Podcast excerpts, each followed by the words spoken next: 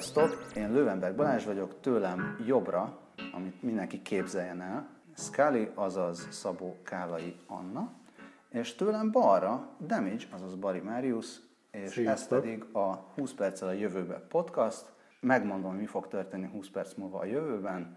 Megérkezik Andersen Dávid. Reméljük. Ez egy fiktív dolog, tehát hogy bármikor lehet 20 perc múlva. Tehát hogyha 40 perc múlva érkezik, meg akkor is bekeverheted 20 perc múlva. És attól függ, milyen számrendszerben egyébként is.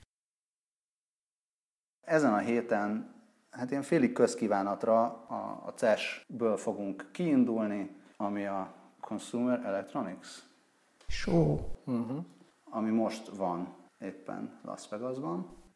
Mivel kezdjük? Nem tudom, hogy Szkáli, neked mi az első? Erre nem voltam felkészülve. Tehát, hogyha mondjuk így én lány vagyok, és a lányokra mindig a főzés szerepét szokták osztani, kivéve ha van valaki, aki jobban ért hozzá, akkor beszéljünk a hűtőről, ami monitort kapott. Ez a monitorral felszerelt hűtő. Ez a jövő iPhone-ja a hűtő? Hát így körülbelül tettek egy monitort a hűtőre, aminek olyan óriási funkciói vannak, hogy van egy kamera bent a hűtőben, és így a hűtő kinyitása nélkül megtudod, hogy mi van a hűtőben. Mert erre nem emlékeznél? Mert erre nem emlékezném, mert a saját hűtőt tartalmát azt nem... Hát én se tudom fejből a hűtőm tartalmát, így szoktam elfelejtkezni a mindenféle lejárt szavatosságú zöld párizsikról, de így inkább az, hogy ne kelljen kinyitni, és akkor azzal, mit tudom én, azzal sem hűtöd a benti tartalmat. Na de ennél nyilván van több értelme is, tehát ezen a monitoron bármit megjeleníthetsz, recepteket, vagy akár emlékeztetőket írhatsz a családnak, amit eddig kis posztittel ragasztottál a hűtőre, vagy hűtőmágnesre, azt így ezzel rakhatod ki. Én ennek olyanban látom így inkább jelentőségét, hogy ha mondjuk te is digitálisan tárolod a receptjeidet, mint ahogy én Pinteresten, akkor... igen, nekem a receptgyűjteményem Pinteresten van, és a főzéshez nálam úgy néz ki, hogy a telefonom a zsebemben van, arról hallgatom a hangos könyvet, és ha bármit meg kell néznem a recepten, akkor kézmosás, telefon elő, és akkor a Pinteresten megnyitom, és vagy hát ha már meg van nyitva, akkor ott nézem, hogy és akkor mi is a következő lépés. Tehát nekem körülbelül ezt a 12 másodpercnyi tevékenységet, ezt így megspórolná egy ilyen technológia, de tekintve, hogy általában ezek az ilyen okosabb hűtők, vagy bonyolultabb hűtők, ezek így ilyen nagyon sok számjegyű összegbe kerülnek, nem tartom valószínűnek, hogy ez így a közeljövőben nálam így lesz. És hát így azt sem tudom elképzelni, hogy aki megengedheti magának, az annyit sürgölődik a konyhában, hogy ezt így nagyon jól kihasználná. Ezt a Samsung mutatta be egyébként, és az első dolog, ami nekem erről eszembe jut, az nem is az, hogy jó ez, hogy most van egy monitor a hűtőn, hanem az, hogy ki fog tudni olyan, mondjuk, hogy okos hűtőt, vagy nem tudom, hogy ezt 30 év múlva úgy fogják hívni, hogy okos hűtő, vagy csak úgy, hogy hűtő. Tehát ki fog tudni olyan ilyen hűtőt csinálni, aminek jó lesz a kezelő felülete. És mondjuk pont a Samsung, aki ugye csinál telefonokat is, ott így azt el tudom képzelni, hogy ott mondjuk lesz egy olyan operációs rendszer hozzá, meg lesz egy olyan kezelőfelület hozzá, amivel ez nem problémát fog okozni, hanem egy ismerős felület lesz, amivel ezt tudod csinálni, és nem biztos, hogy mondjuk egy, nem tudom, Zanussi, az ezt meg fogja tudni csinálni. Szerinted milyen kezelőfelületre van szükség egy hűtőn? Nem tudom, én még nem gondoltam rá, hogy pont kezelőfelület hiányozna, csak azt tudom, hogy ha bármi ilyen készülék van, most legyen az, nem tudom, mosógép, mosogatógép, vagy éppen hűtő, amit okosítani akarnak, ott mindig lehet egy ilyen központi probléma, hogy az a gyár, amelyik ezt csinálja, az hűtőt gyárt, mosogatót gyárt, meg mosogatógépet, meg akármit. Jó esetben tudja, hogy egy gombot hogy kell megcsinálni, vagy ikonkát, vagy nem tudom mit, hogy kell rárajzolni, de azt, hogy most egy érintőképernyőt meg tud-e rendesen csinálni, vagy jól tud-e szinkronizálni minden egyéb dologgal, amit te használsz, az egyáltalán nem egyértelmű.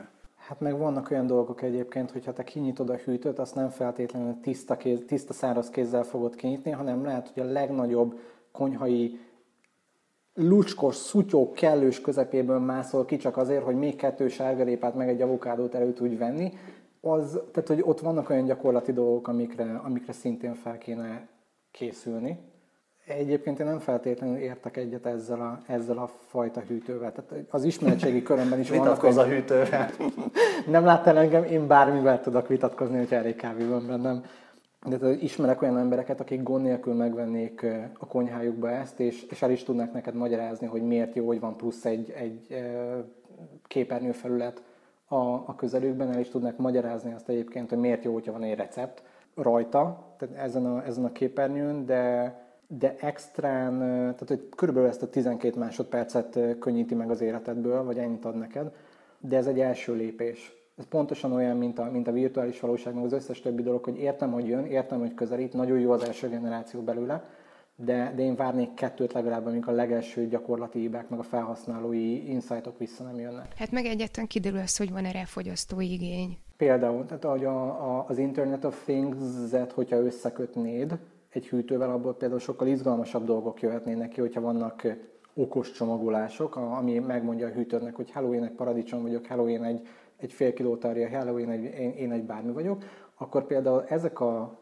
hűtőd meg tudja csinálni azt, vagy meg tudná csinálni jó esetben, hogy azt mondja, hogy oké, ezek a dolgok vannak a hűtődben, ezek jártak le, illetve hogyha ezek vannak, akkor kb. Ezeket a recepteket lehet belőle megcsinálni.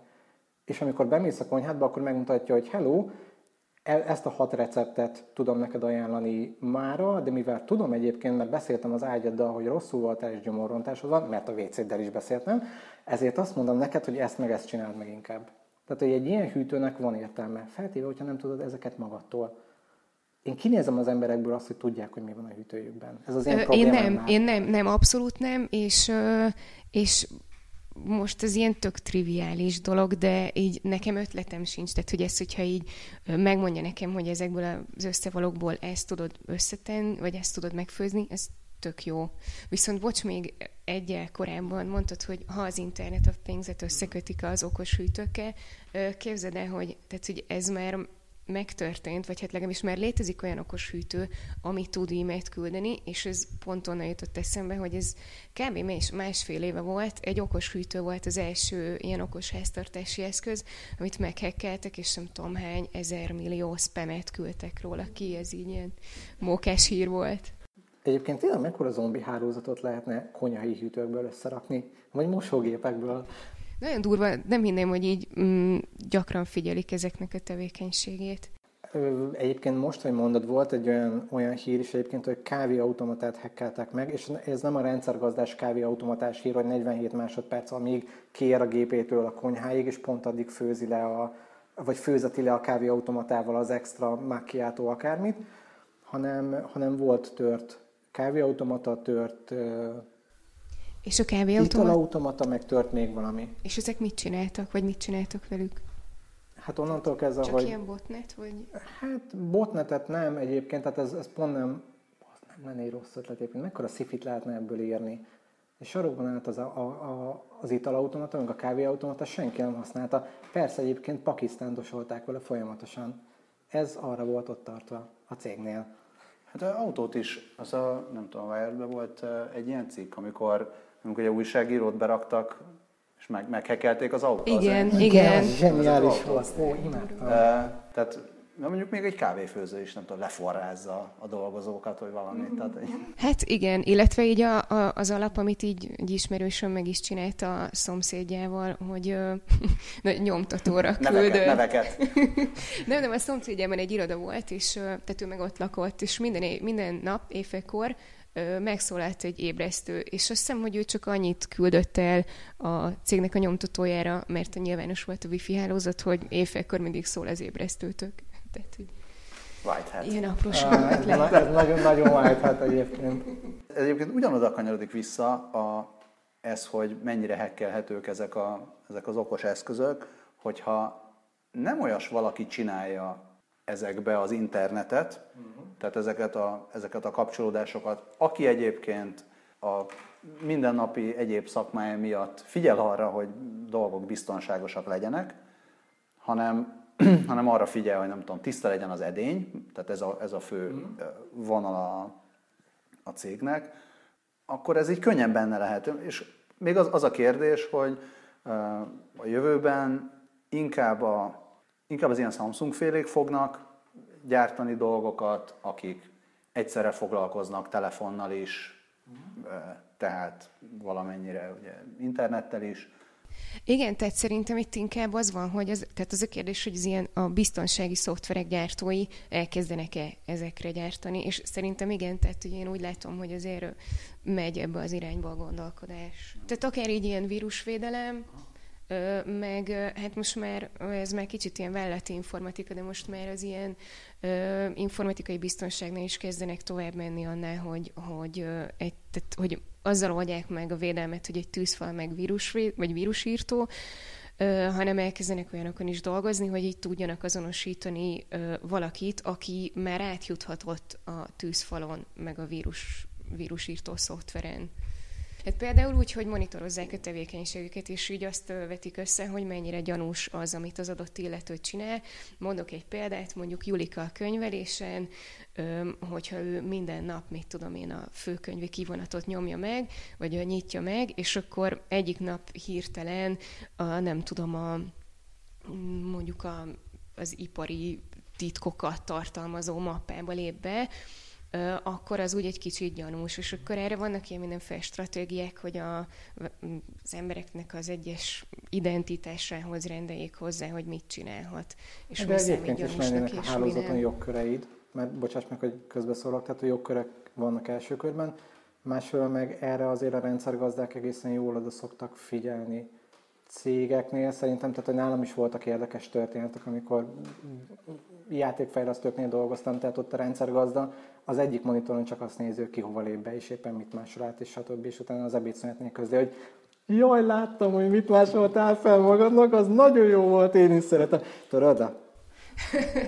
Volt akinek is, meg egyébként ez tehát a bankkártyáknál is, tehát a bankkártya használatnál is pont így működik egyébként, hogyha például Magyarországon használod a bankkártyádat folyamatosan, átmész Franciaországba, vagy mit tudom én, akárhova, és ott veszel magadnak egy valamit, elég nagy értékben, akkor azért valószínű, hogy a bank felhív téged 2 percen, hogy hello, akkor izé legit ez a dolog, amit akarsz venni, vagy sem, mert hogy így most érkezett tőled egy, mit tudom én, 5000 eurós valami vásárlás, és nem feltétlenül szeretnénk kidobni rá pénzt. Ja, ez teljesen jogos, annyi, hogy ezeket már van, ahol automatizálják, és nem a rendszergazda figyeli, hanem szoftver, és a rendszergazdának, tehát ilyenekre gondoltam. Ja, meg ezek olyan iparágak, ahol tudják az iparágban dolgozók, hogy foglalkozni kell a biztonsággal.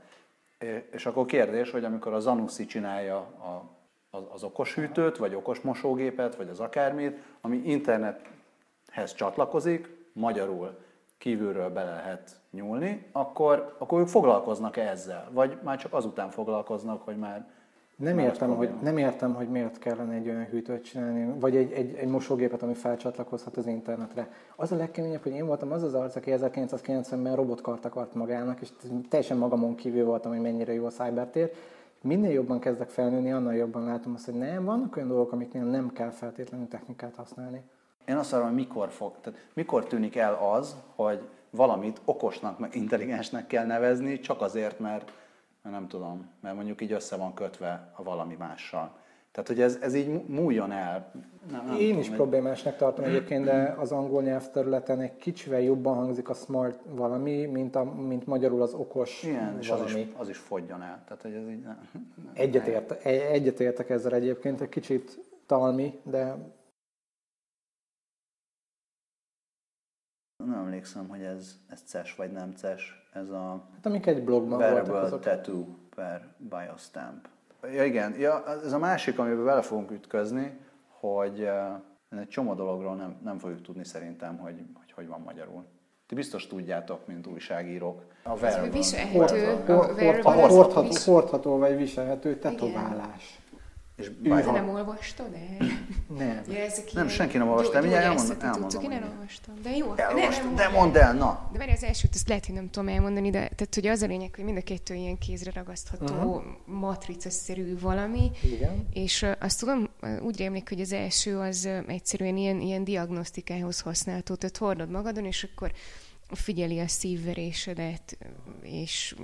nem tudom, még mindent, amit kell, vércukorszintet, akármit, ilyesmit, és akkor azok alapján segít elemezni, vagy akár az orvosodnak továbbítja az adatokat, és neki segít kielemezni. Amellett, hogy igen, tehát nézi a mindenféle ilyen adatot, A legújabb az egy olyan lesz, hogy beleraknak gyroszkópot, meg gyorsulásmérőt, és akkor az ilyen mozgásszervi betegségekre is odafigyel. Mi adja az elemet, azt tudjuk?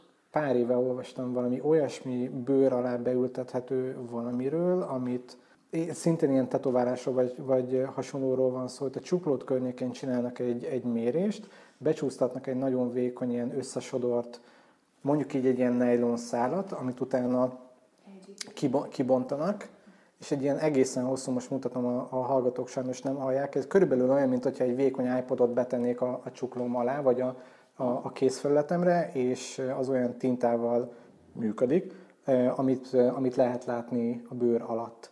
És ez össze van kötve a véráramoddal, és gyakorlatilag a véráramlásod adja az akut hozzá. És ez figyeli azt, hogy majd mit tudom én, milyen a vérkeringésed, mekkora pózusszámod, mekkora vércukrod, és kb. Ennyi. Ez egy beépített fitness karkötő. Igen. Megvillantottam a Fitbitemet. Jaj. Most érkezik, ez az átvezető zene. Szerintem ez lesz a távolnak a szignálja. Beengedem. Gyere. Ez lesz a szignálja, jó? Ez egyébként egy egészen menő szignál. Feleségem és 3 gyerekem kísért el ide. Örülök, hogy részt vettek a műsorban. Hordható tetoválás eleve hülyén hangzik, mert az, hogy hordható tetoválás, egyik sem mondja azt, hogy ez mitől jobb, mint egy nem hordható tetoválás. Tehát, hogy így nincs az benne, hogy ez tud valamit. Benne van, mert az angol logika szerint, hogyha azon, hogy wearable tattoo, akkor az azt jelenti, hogy ha hordod, akkor le is tudod venni. Tehát nem olyan, hogy felteszed magadra, és akkor ott marad, hanem hogy felteheted és leveheted, és a bőrödön van. Értem, csak nem, hogy maga, tehát nem az a... Nem attól jó egy hordható tetoválás, hogy hordható, se nem attól, hogy tetoválás. Tehát egyik attribútuma sem igazából az, amitől ez jó, hanem az, hogy ez nem igazából, tehát nem a tetoválás funkciója a jó neki, illetve hanem az, hogy végez dolgokat. Azon logika mentén, amit te mondtál, a Donald Drago-ban is hordható tetoválás van. A Donald Drago-ban egyébként kis színes képek voltak, nem tetoválás, de ez... teljesen más lapra tartozik. Ezt majd a 80-as évek külön kiadásban. Akartam kérdezni, hogy van-e még Donald Drago ezek szerint? De... Én csak turbót láttam. Szóval a biostamp az lehet, hogy jobb. Tehát többet mond el, mint az, hogy hordható tetoválás. Csak meg, hogy na most a biostamp az nem egy tetoválás, hanem egy tapasz. Annyi, hogy a biostamp az egy diagnosztikai eszköz, amit fölragasztasz, és úgy néz ki, mint egy nikotintapasz. Tehát a tetováláshoz, mint hogy az semmi köze. Ellenben van az elektronikus tetoválás, ami ilyen fém alapú. Ha azt mondtad, hogy ez fém alapú, akkor mi azt mond a repülőtereken egyébként az első olyan adandó alkalommal, amikor valaki átmegy a kapun? Hát semmi, utána egy nagy testüreg motozás meg egyéb, aztán amikor megmutatod, hogy rajtad van, akkor szépen vagy átengednek, vagy ott legott helyben smirglizik a testedről. De lehet, hogy csak ilyen papírra repülhetsz majd ezután, hogy I'm carrying pont. Igen, az ilyen engedélyeztetésekkel vannak egyébként a legnagyobb problémáim. Ez pont mint a repülőautó, hogy a repülőautók is nagyon izgalmasan hangzanak, így a 60-as évek óta így akarjuk azt, hogy legyenek repülőautóink, és pont a Lufthansa-nek a légirányítóival beszélgettem, az egy pár hónapja volt, és mondták, hogy a legnagyobb rémálmaik közé tartozik az, hogy legyenek repülőautók, mert a légtereknek a kialakítása az egy dolog, hogy hogyan működik, de amikor majd a házunk felett történik ugyanaz, és Peti éppen mocskosul dühös, mert kidobta a barátnője, és azt mondja, hogy akkor én veszek egy jobb kanyart ott, ahol nem lehet, és akkor beleütközik még 5 emberbe, és utána leszakítanak egy félkerületet, hát az nem szórakoztató. De egyébként, ha már erről beszélgetünk, akkor én itt bedobnám azt a témát, amit említettem, a robotautók és az ő határaik, hogy meddig lehet őket szabadon engedni. Volt egy nagyon érdekes cikk erről a minap, az volt a vitaindító kérdés, hogy be lehet-e programozni egy robotautót arra, hogy a benne tartózkodókat adott esetben megölje, hogyha ezzel több ember életét menti meg. Mondok neked egy példát, utazunk ketten a robotautónkban, szépen nyomkodjuk a számítógépünket, vagy egyéb, és ebben a pillanatban átfut egy 10 gyerekből álló csoport féktávolságon belül. Szembe megjön egy kamion. Mit tesz ez esetben a robotautó? Annyira örülök, hogy vannak itt újságírók, és tudják, hogy ezt robotautónak kell hívni. Az egy külön kérdés lehet, hogy a robotautó az robot-e, vagy nem. Van egy tök jó podcast, a Robot or Not. Jason Snell és John Syracuse, és 1-3 percig terjedő epizódjai vannak. megvitatják, hogy bizonyos dolgok robotnak számítanak-e, vagy nem. A robotautó az lehet, hogy nem számít robotnak ebből a szempontból. Az egy számítógéppel vezérelt valami. Egy távirányítású autó. Na, de ez nagyon fontos, hogy nem távirányítású, mert nem egy ember irányítja valahonnan a távolból. Hát, egy számítógép irányítja. Tehát,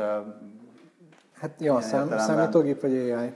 Na mindegy, ez egy nagyon részletkérdés, és az autók, mert ugye elkezdtük az ilyen CES híreket vesézgetni, és igen, a CES-en most nagyon sok, most mindenki, aki autót csinál, az most bemutatta a maga önjáró autóját. Ki volt? A Ford, Toyota, Kia, az Nvidia bemutatta a vasat, amit bele lehetne rakni majd a önjáró autóba, de akkor jó, akkor beszélgethetünk így ez egyébként érdekes. Az etikájáról is. Az érdekes téma egyébként, mert pont most volt egy hacker, aki az iPhone törte meg, illetve a PlayStation, nem ugrik be a neve pontosan, de ő csinált egy olyan házi készítésű automatikus vezérlőrendszert a kocsijába, amit elmondása szerintem 1000 euróból össze lehet rakni, és most éppen a Tesla-nak a hasonló autopilóta rendszerrel működő modelljével akarja tesztelni a saját verzióját, és ő például úgy tanítja a saját autóját, hogy pár webcamet felszerelt a járműre, és azt mondta, hogy akkor most semmi más nem csinálunk, csak én vezetek, és az autó pedig, mondta neki, te pedig figyelni fogod azt, hogy hogyan vezetek, és ebből megtanulod azt, hogy emberek hogyan vezetnek, és hogyan csinálják ezt gyakorlatban. És gyakorlatilag az autó, tehát a vezetési know-how-t, azt más emberek szimulálásából, vagy utánzásából veszi át. Úgyhogy ez egy igen érdekes rendszer egyébként. A Teslaik meg azt mondták, hogy értjük, az ötlet nagyon jó, de nem hisszük azt egyébként, hogy mi nem tudtuk ezt megcsinálni a saját apparátusunkkal, a saját szaktudásunkkal, a saját akárminkkel. Te pedig jössz, és 3 hónap alatt összerakod ezt az egészet a garázsodban.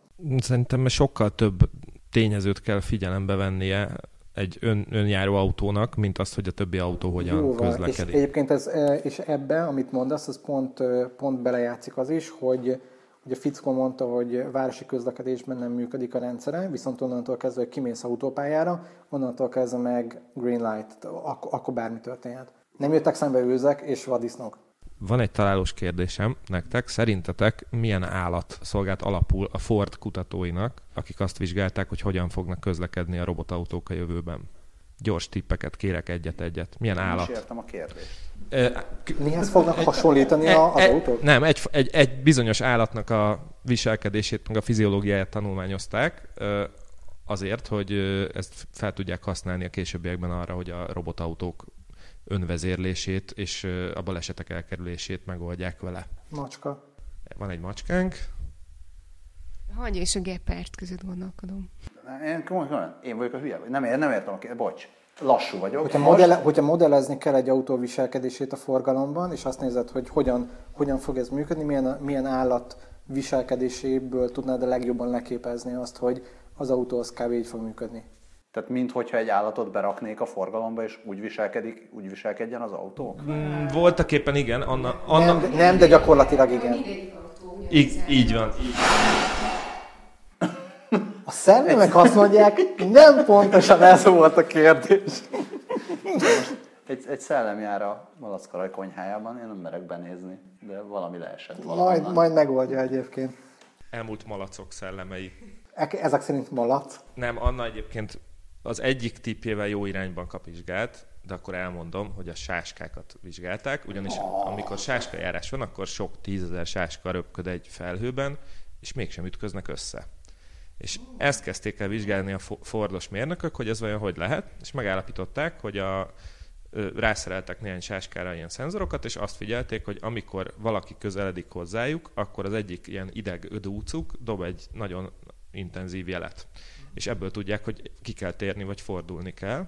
És ez alapján egy olyan modellt vázoltak fel, hogy a jövő autópályáin nem lesznek sávok, meg semmi nem lesz, csak így maga az út, és az autók meg ilyen modell tehát alapján el fogják kerülni egymást gyakorlatilag, igen. Hát ahova mi megyünk, ott nem lesznek. Nincs szükség utakra. Ott nincs szükség utakra, így van.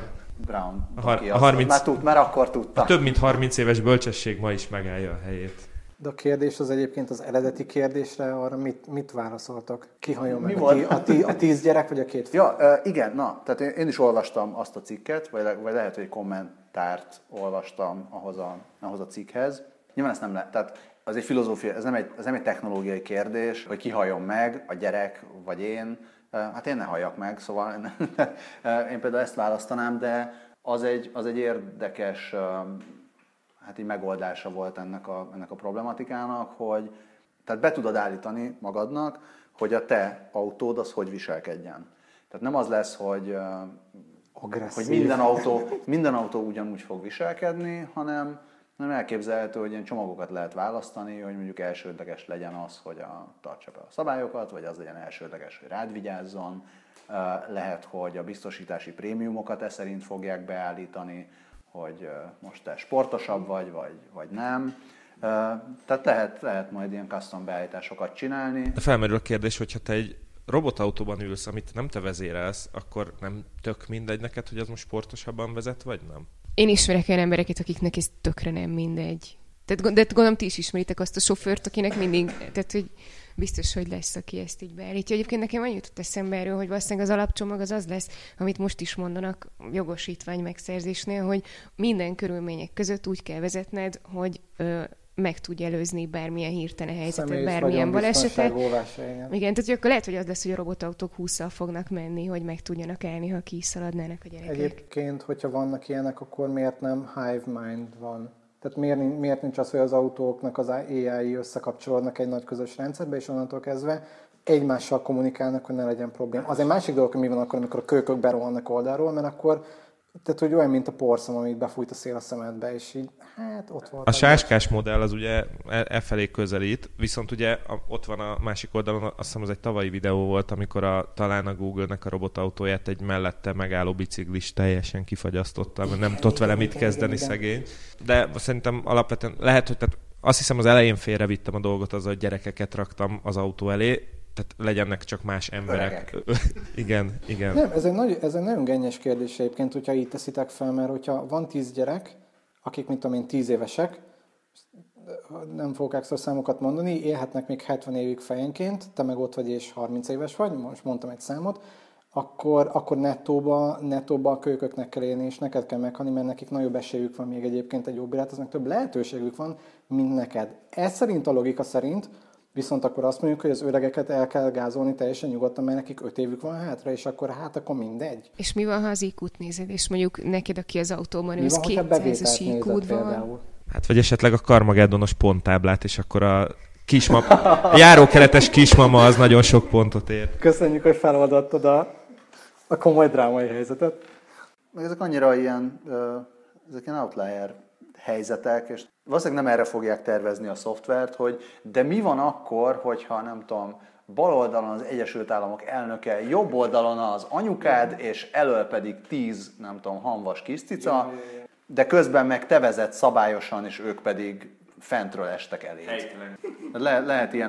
Lehet ilyeneket gyártani, de tehát ez annyira elméleti okoskodás, és nem hiszem, hogy erre fogják. Tehát lesznek ilyen alapszabályok, meg biztos, hogy ilyen extrém helyzetekre valamilyen szinten fel lesz, vagy be lesz állítva a szoftver, de ezen így rágódni, mint ilyen gumicsont, és azt mondani, hogy hú, tényleg ez a legnagyobb kérdés, ami csak előjöhet, hát valószínűleg ez a legkisebb kérdés, ami így előjöhet. Kicsi, de azért fontos, tehát elgondolkodtató, és érdemes legalább körbejárni, hogy milyen lehetőségek vannak. De mennyiben fontosabb, mint mondjuk a Kressz vizsgán, hogyha felteszik ezt a kérdést? Mert ugyanilyen helyzet előjöhet akkor is, amikor te vezeted az autót. Igen, egyébként nekem is az volt az első... Mégse kérdezik meg a Kressnél, hogy most akkor mit csinálsz. Nekem is az volt az első gondolatom erről, hogy tehát jó a felvetés, meg tök jó ilyen vitaindító egy végsörözött estéhez, de valójában ezt olyan egyszerűen meg lehet mondani, hogy hát most hát úgy menjen a robotautó, mint ahogy egyébként egy szabályosan közlekedő személyautó menne.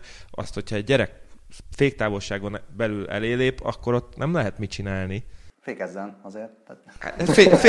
Ezt nyilván próbálja meg elkerülni, de abból legfeljebb csak egy csikorgás lesz, és persze a parkoló autóba belevezetheti, aztán legfeljebb az utas egy kicsit beveri a könyökét, de ennél messzebb nem lehet szerintem se értelmes megoldást mondani erre per pillanat. sokkal butább technológiák is meg lehet azt oldani, hogy igazából szinte lehetetlen legyen előidézni ilyen helyzeteket. Megpróbálsz eltörni bizonyos dolgokat, és így nem tudod eltörni. Tényleg látszik az, hogy annyival okosabbak és gyorsabbak tudnak lenni a gépek, hogy a magad kis emberi világába felépített kis izékkel nem fogod tudni eltörni, ahogyha ez meg van rendesen csinálva. Nekem most egy dolog jutott eszembe, egy japán nyakmasszírozó robot, ami konkrétan az általam masszírozott ember nyakát törte el, de ez egy szomorú történet, és már több éves, de ez valóban megtörtént. Szóval én azt gondolom, hogy az emberi hülyeséget, és ugyanakkor a gépek hatékony asszisztálását mindehez nem lehet alábecsülni, és úgy látom az asztrálvilág is egyetért velem. Erre koncentráltunk az asztalnál együtt. Körülöttünk a világ. Arról leszek kíváncsi, hogy okos biciklik mikor lesznek, okos rollerek. Okos motor, okos motor. Ó, és tényleg. Egyébként az egy tök érdekes téma, mert most persze csinálnak tök menő autókat, amik magukat vezetik, meg árammal mennek, meg egyéb, de ez nem tök érdekes, hogy az informatika világában, a technika világában iszonyatos fejlődés ment végbe, és az autóipar csak mostanában kap észbe ez ügyben, hogy egyébként mondjuk 100 éves technológiára most kezdik el ráakaszgatni az újdonságokat. És az autóipar is egy jó példa arra, amiről még a hűtőknél beszélgettünk, amikor te még nem voltál itt, hogy az ilyen felhasználói felületek, tehát az új technológiákhoz a felhasználói felületeket gyártják olyan iparágakban, ahol nem szoktak ehhez hozzá.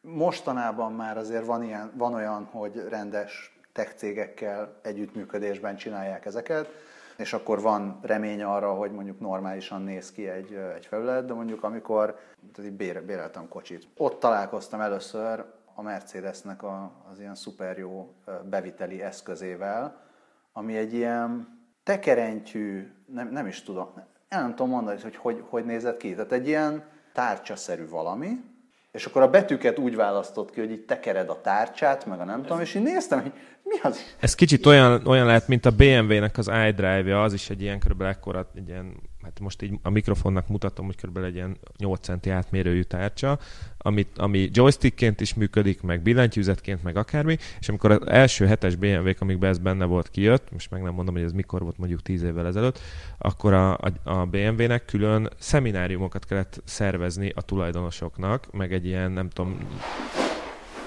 Ezt most adta meg magát. Szerencsére ma már nem szakadt tovább.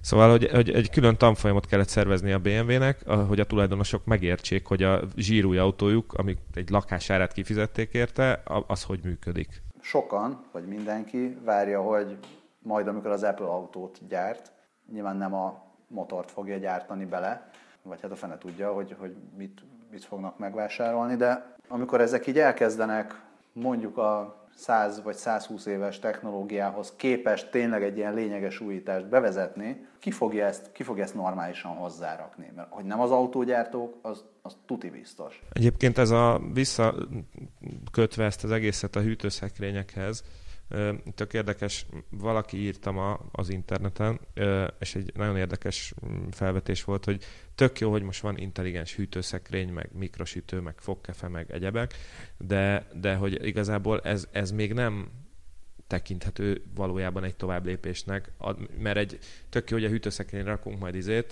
érintőképernyőt, meg majd rendel brokkolit a zöldséges töltje elfogyott, de hogy alapvetően egy hűtőszekrény nem tekinthető egy platformnak, szóval nem lesz olyan, hogy majd ülnek ott. A demószínerek mást mondanának erre. És a zajzenészek is, tudom, de nem ülnek ott a szilíciumvölgybe egyelőre emberek, akik azt mondják, hogy csuhaj, fejlesszünk appokat hűtőszekrényre jól. Hát ellenben, hogyha van egy Internet of Things, és van egy ilyen bármilyen markup language, vagy XML-szerű bármi, amivel meg tudod csinálni az eszközök közti kommunikációt, akkor onnantól kezdve a nyelv a platform, kis túlzással, és onnantól kezdve meg már beszélhetsz tényleg ilyen platform alapú fejlesztésről. Hát itt meg akkor minden a szabványok kérdése. Ne az legyen, hogy a BMW megcsinálja a sajátját, a másik megcsinálja a sajátját, Electrolux a sajátját, és akkor semmi értelme nem lesz az egésznek, mert senki nem fog Windows Phone-ra nem gyártanak elég appot, akkor nem a Daihatsu-ra nem fognak. Igen, a Daihatsu-ra, vagy Dacia-ra, vagy a Ladára nem fognak, tehát a Lada OS-re nem fognak külni. Hát majd a V-kontakt és arcok esetleg ott beszállhatnak.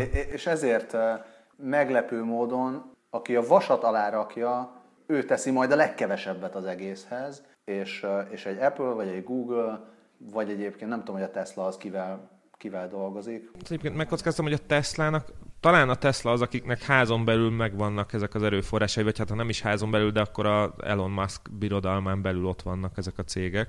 De nem az a kérdés, hogy ezt meg tudod-e csinálni jól, hanem hogy mennyire terjed el. Mert lehet, hogy szuperül megcsinálod, csak éppen $40,000 autódra kevesen fognak, mert kevés fejlesztő van, aki ezt ténylegesen használja, míg iOS eszköz meg sokan használnak, sokan fejlesztenek rá appot, és hogyha van olyan autó, hűtőszekrény, mosógép, akármi, tévé, ami ebbe az ökoszisztémában működik, akkor lesz rá app. Egyébként még ott sincs, tehát most ott is ezzel küzdenek, akár az Apple Watch, akár mondjuk az Apple TV. Nincs igazán jól ez az élmény még így megcsinálva, és nincsenek még olyan appok, amik tényleg nyújtanának jelentős pluszt ahhoz képest, hogy most, ja igen, megvan ez az app, ez megvan egyébként iOS-re, és akkor megcsináljuk portoljuk kb. Egy másikra. Én szerintem valahol ott lehet a kutya elásva, hogy most mindenki abban van, hogy jönnek majd az okos autók, és akkor az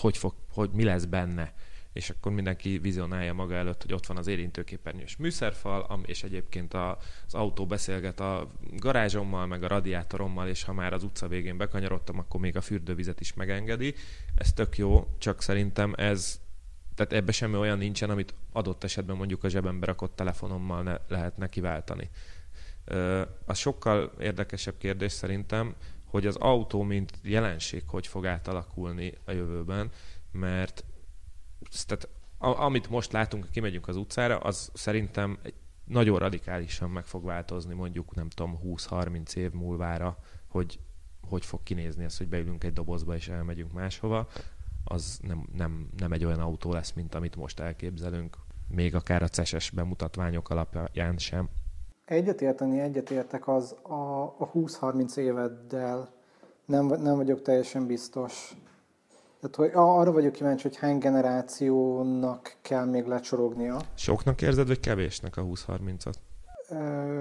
Kevésnek érzem egyébként. Tehát most vagyunk 2016-ban, visszagondolok arra, hogy 2006-ban mi volt, és kívülről nem nagyon változtak meg a dolgok. Jó, tehát, hogy több ember hord mobiltelefont a zsebében, de belülről jobban változtak a dolgok, mint kívülről. Tehát annyira nagy váltások nem nagyon voltak az elmúlt 10 évben.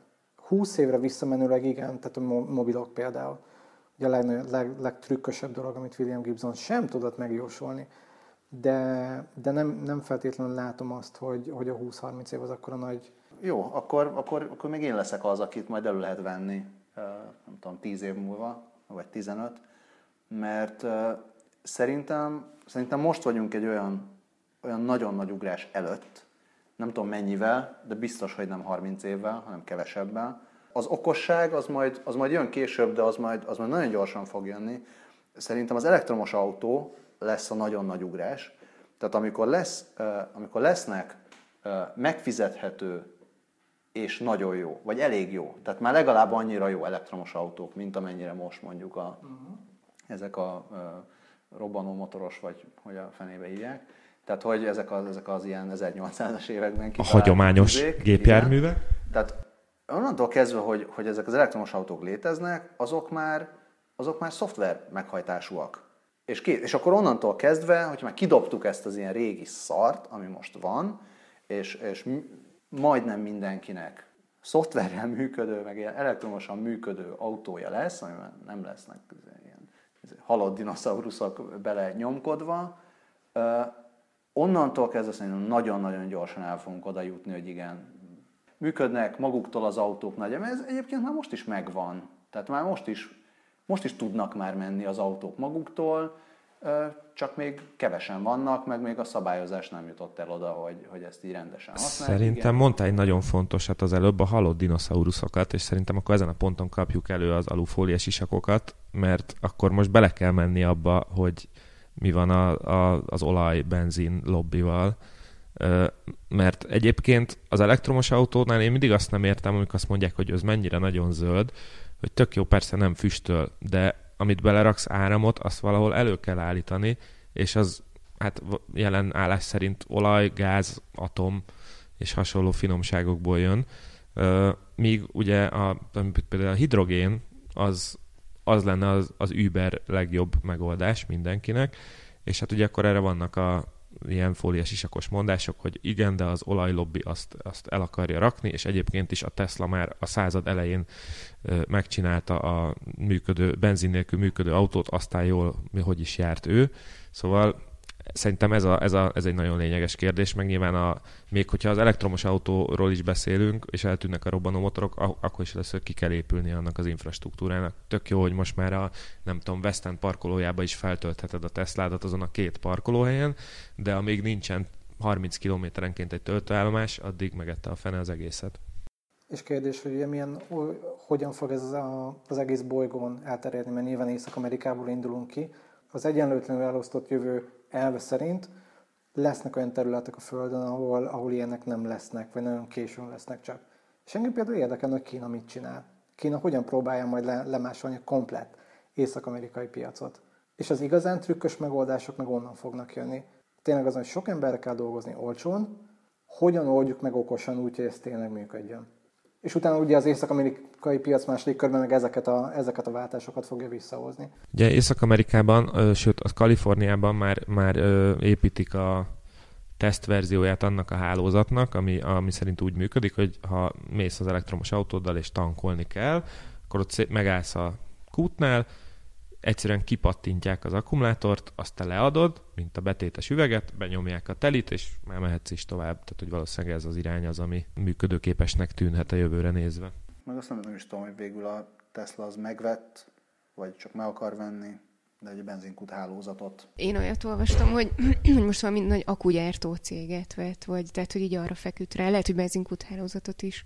Én csak pont így a mai hírek kapcsán néztem, hogy a Tesla mindezekhez, tehát ugye a bemutatott új modellekhez mit szólt, és hát azt mondták, hogy nekik így is biznisz, mert hogyha így tudnak jó aksikat csinálni, akkor nekik az jó, hogyha többféle autó van, meg olyan szép marketing üzenetük is volt, hogy minél többféle elektromos autó van, annál nagyobb a fogyasztói elfogadottság, és az nekik is jó, ami így egyrésztről ilyen szép marketing üzenetnek tűnik, másrésztről meg tényleg nem tudom elképzelni, hogy mit tudom én, Feri bácsi a falun, majd nem tudom, 20 év múlva elektromos autót akar venni, de lehet, hogy én vagyok szkeptikus. Nem olvastam ezt a konkrét hírt, de a Tesla és az akkumulátorgyár vásárlás az nem inkább a Powerwall-al lehet összefüggésben, ugye a Tesla háztartási akkumulátorával. Csak tippelek, de ami egyébként Feri bácsit és a falun pöfögő, illetve hát zümmögő elektromos autót illeti. Én itt most mindenki governátorjára, Arnold Schwarzeneggerre szeretnék mutogatni, aki az embernek volt, nem tudom, hogy 5 darab Hummerje, azt hiszem, meg tankja, meg amit akartok, és amikor úgy elkezdtek jönni a hírek, hogy hát igen, ez a klímaváltozás dolog, ez úgy komolyabb, mint gondolták, vagy gondoltuk, akkor ő az elsők között vásárolt elektromos, illetve hidrogénes meghajtású Hummert, úgyhogy szerintem Feri bácsi is elég jól el lesz majd a villanyos zetorjával. Meg Feri bácsi szerintem az nagyon meg fogja győzni, hogy sokkal kevesebb mozgó és elromló alkatrész van az elektromos autóban. Tehát ha az van, hogy nem kell hetente befeküdni a kocsi alá, vagy vinni szerelőhöz.